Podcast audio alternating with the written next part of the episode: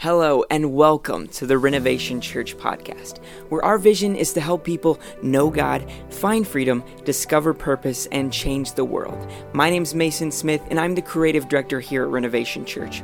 We are so thankful that you're joining this podcast today. We hope that today's message inspires you and draws you closer in a relationship with Jesus Christ. Now, enjoy the message.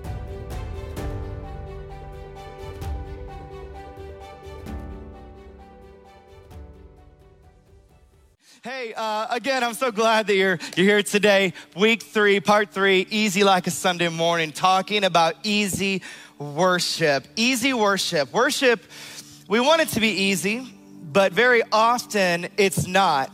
It's not always easy to come in and worship after we have had one of the most difficult weeks or difficult seasons or difficult experiences of our lives.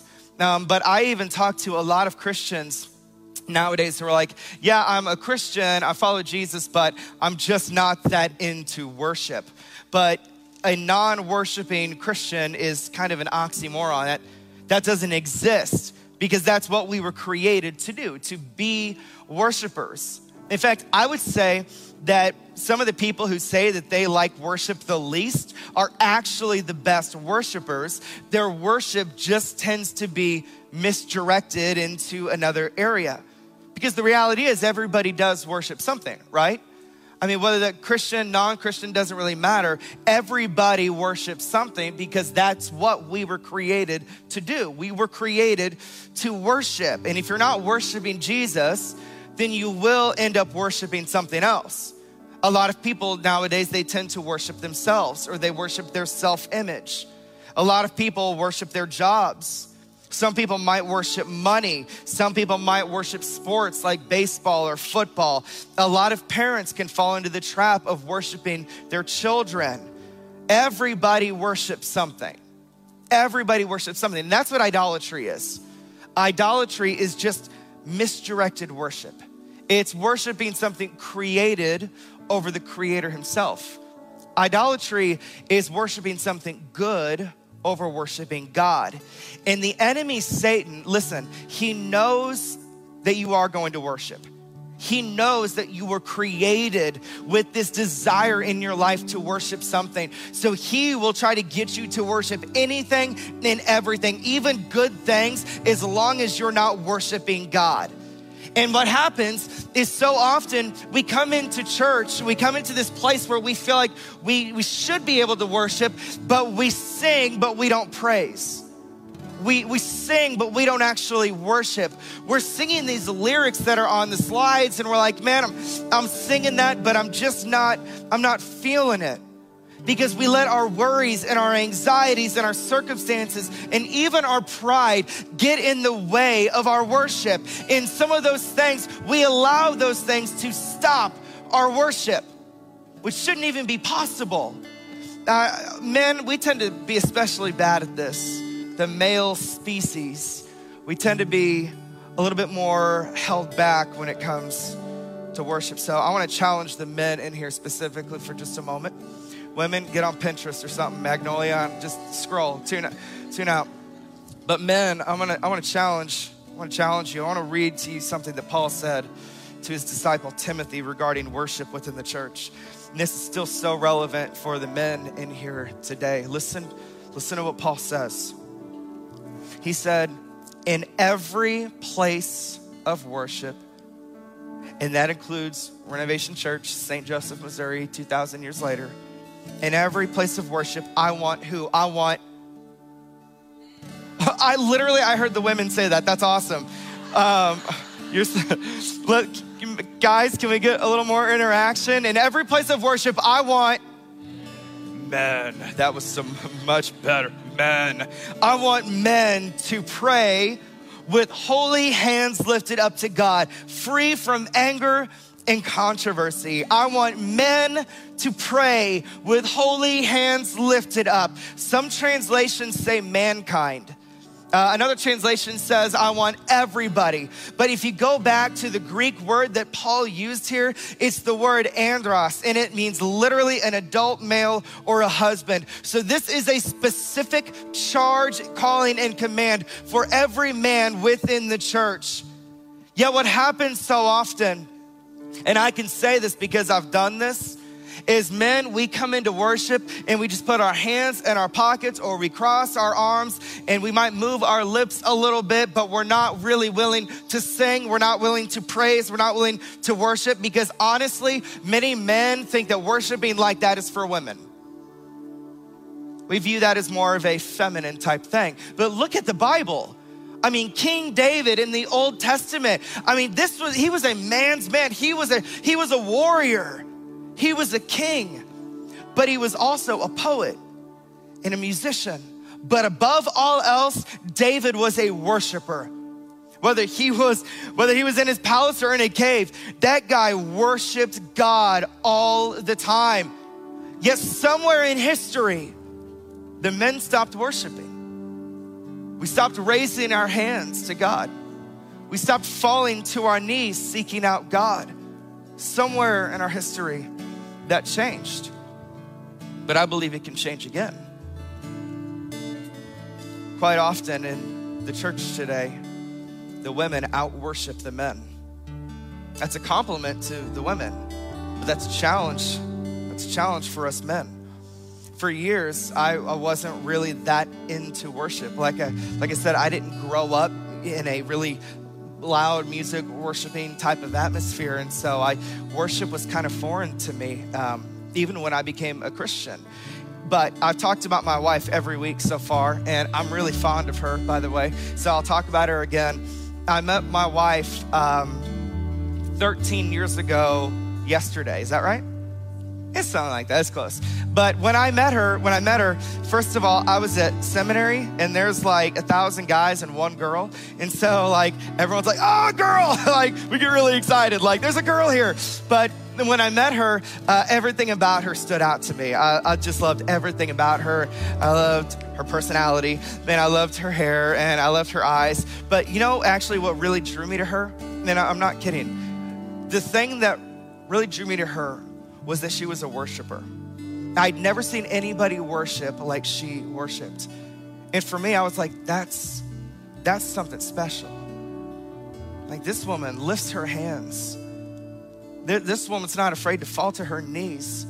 And so for me, that was like a wow, that's, that's that's kind of an attractive way that you worship, you know? Like that was that was really good to see. So men, think about it. Like when you start worshiping, you lift your hands, your wife's gonna look at you and be like, dang, like, look at you go. Like there's just something about there's just something about seeing somebody worship.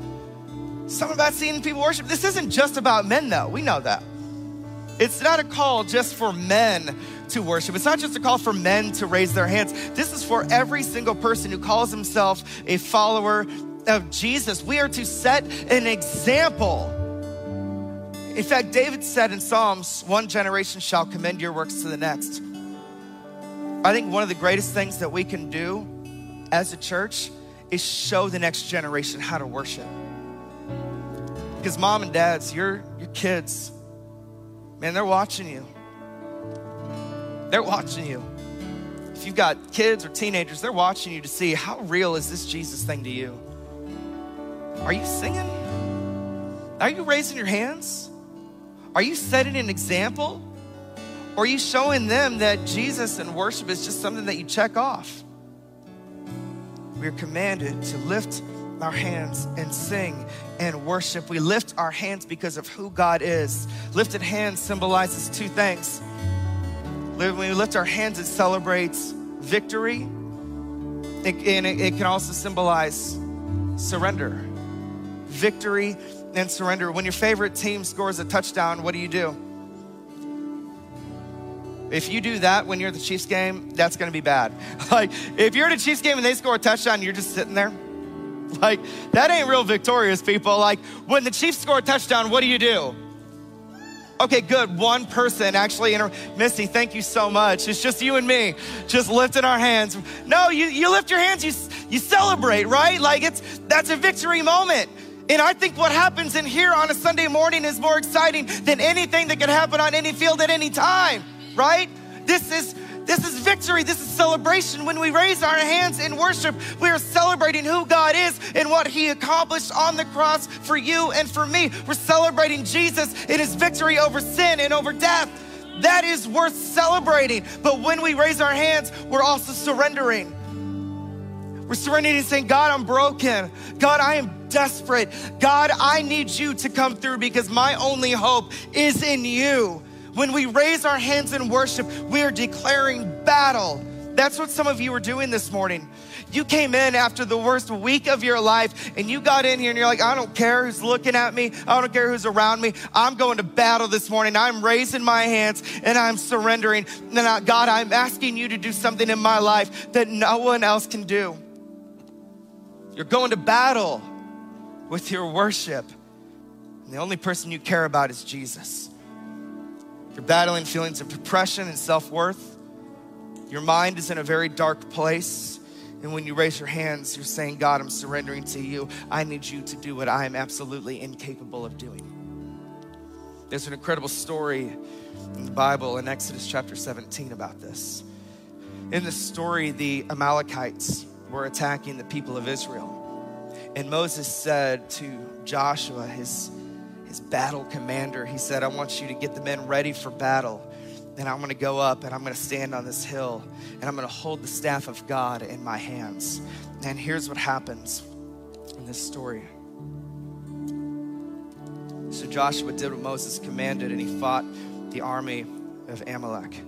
Meanwhile, Moses, Aaron, and Hur, they climbed to the top of a nearby hill. And as long as Moses held the staff in his hand, the Israelites had the advantage. But whenever he dropped his hand, the Amalekites gained the advantage. So when Moses raised his hands, what happened? They started winning. When he dropped his hands, they started losing. Winning, losing, winning, losing. And some of you right now, you feel like you are losing whatever battle it is you're facing fact, you came in here this morning, you had to drag yourself in because you already feel defeated. Maybe it's time that you try raising your hands in worship. Maybe it's time to worship and lift your hands even if you don't feel like it, even if it doesn't make sense even if it seems like you don't have a reason in the world to praise, you're gonna say, I'm gonna raise my hands because I'm winning when I worship. These are the days that it's most important. The days you don't feel like going to the gym are most almost always the most important days to go. The days you don't feel like going for a run are almost always the most important day that you can go. And I can say from experience that the days that you don't feel like worshiping are usually the most important days that you can go to worship. We don't just worship when we're on top of the mountain, we worship when we're in the valley. We don't just worship when we're joyful, we worship when we're sorrowful. Why? Because we do not let our feelings or our circumstances determine the level of our worship. We don't worship because life is good, we worship because God is good. I want you to hear that again, please, because this makes the difference. We don't worship because life is good. We worship because God is good. So we lift our hands and we say, God, today I'm going to choose to worship you. Today I'm going to choose to lift my hands to you. Today I'm going to choose to trust in you that you're fighting with me and that you're fighting for me and that the battle ultimately belongs to you. Here's what continues happening in this story in verse 12. Moses' arms soon became so tired that he could no longer hold them up. So Aaron and Hur, they found a stone for him to sit on. And then they stood on each side of Moses, holding up his hands. So his hands held steady until sunset. And as a result, Joshua overwhelmed the army of Amalek in battle. Church, this is why we worship together. This is why we seek God together. This is why we do life together. This is why we go to battle together. Because listen, as strong as you might be, you can't hold your hands up forever. At some point in your life, this life, this world is going to get really, really hard and really, really difficult. And eventually you're going to grow weary. But like Moses, when I start to lose strength, when I start to lose hope, when I start to lose faith and when I start to feel weak, I surrounded myself with people who are willing to lift me up. It would be easier though. It would be easier to just stop worshiping. It would be easier just to give up. It would be easier to say, I'm just gonna isolate myself and I'm gonna get through this on my own. But I cannot tell you how many times I have had brothers that are holding my hands up when life is dragging me down. Sometimes I ask them to hold my hands up but sometimes they hold my arms up against my will because they aren't willing to let me down, because they care for me, because they cherish me, because they love me as a brother in Christ. They are not willing to let me fail. This is why we have Christian community. This is why we gather in small groups. This is why we gather together for corporate worship. This is why we do life together. Sometimes you're like Moses and you need people to help you. Sometimes you're like Aaron, who gives help when you're strong. Some of you are in a battle right now and you need help. You need people around you who are willing to lift you up, to help you raise your hands when life is pulling you down. But more than you need people, you need a person. And that person is Jesus. The Bible, Dan read it a little bit ago in his ministry moment, but James 4 8 says, Draw near to God and he will draw near to you. And that's a guarantee. Because listen, God has never moved. If you found yourself far from God, just know He's not the one who moved. And you always have an opportunity to come back home. Draw near to God, and He will draw near to you. We worship not because of what we hope God will do, but we worship because of what God has already done.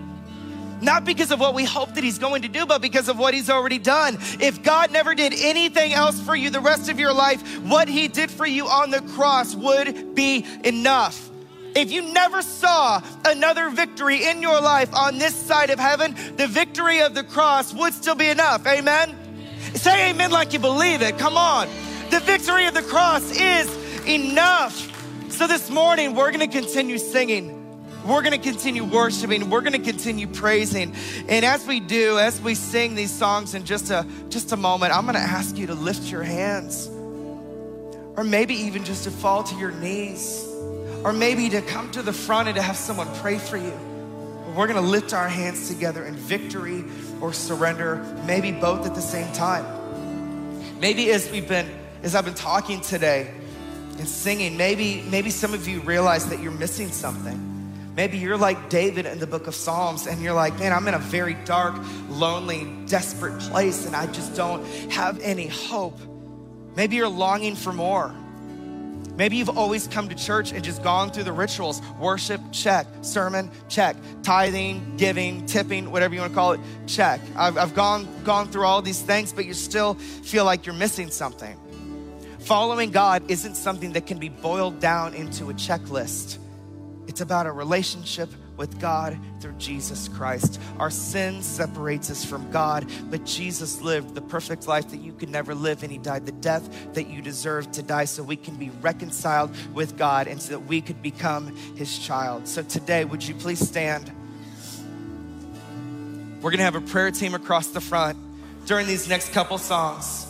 If God is prompting you, then come forward, give us the opportunity to pray for you. But this morning, don't think about anyone around you. Let's fix our eyes on Jesus together. Let's lift holy hands high to God. And let's worship Him with our hearts completely abandoned to Him. Let's sing and let's worship today. Thank you for listening to the Renovation Church podcast. If you'd like to support Renovation and our ministries, then head over to renovatethecity.com slash give. It's because of your faithful and consistent generosity that we're able to continue ministries like this all across the world. If you'd like to learn more about renovation and our ministries, then head over to renovatethecity.com. If you enjoyed today's message, then we'd encourage you to share it with family and friends. Thank you again for joining us, and God bless.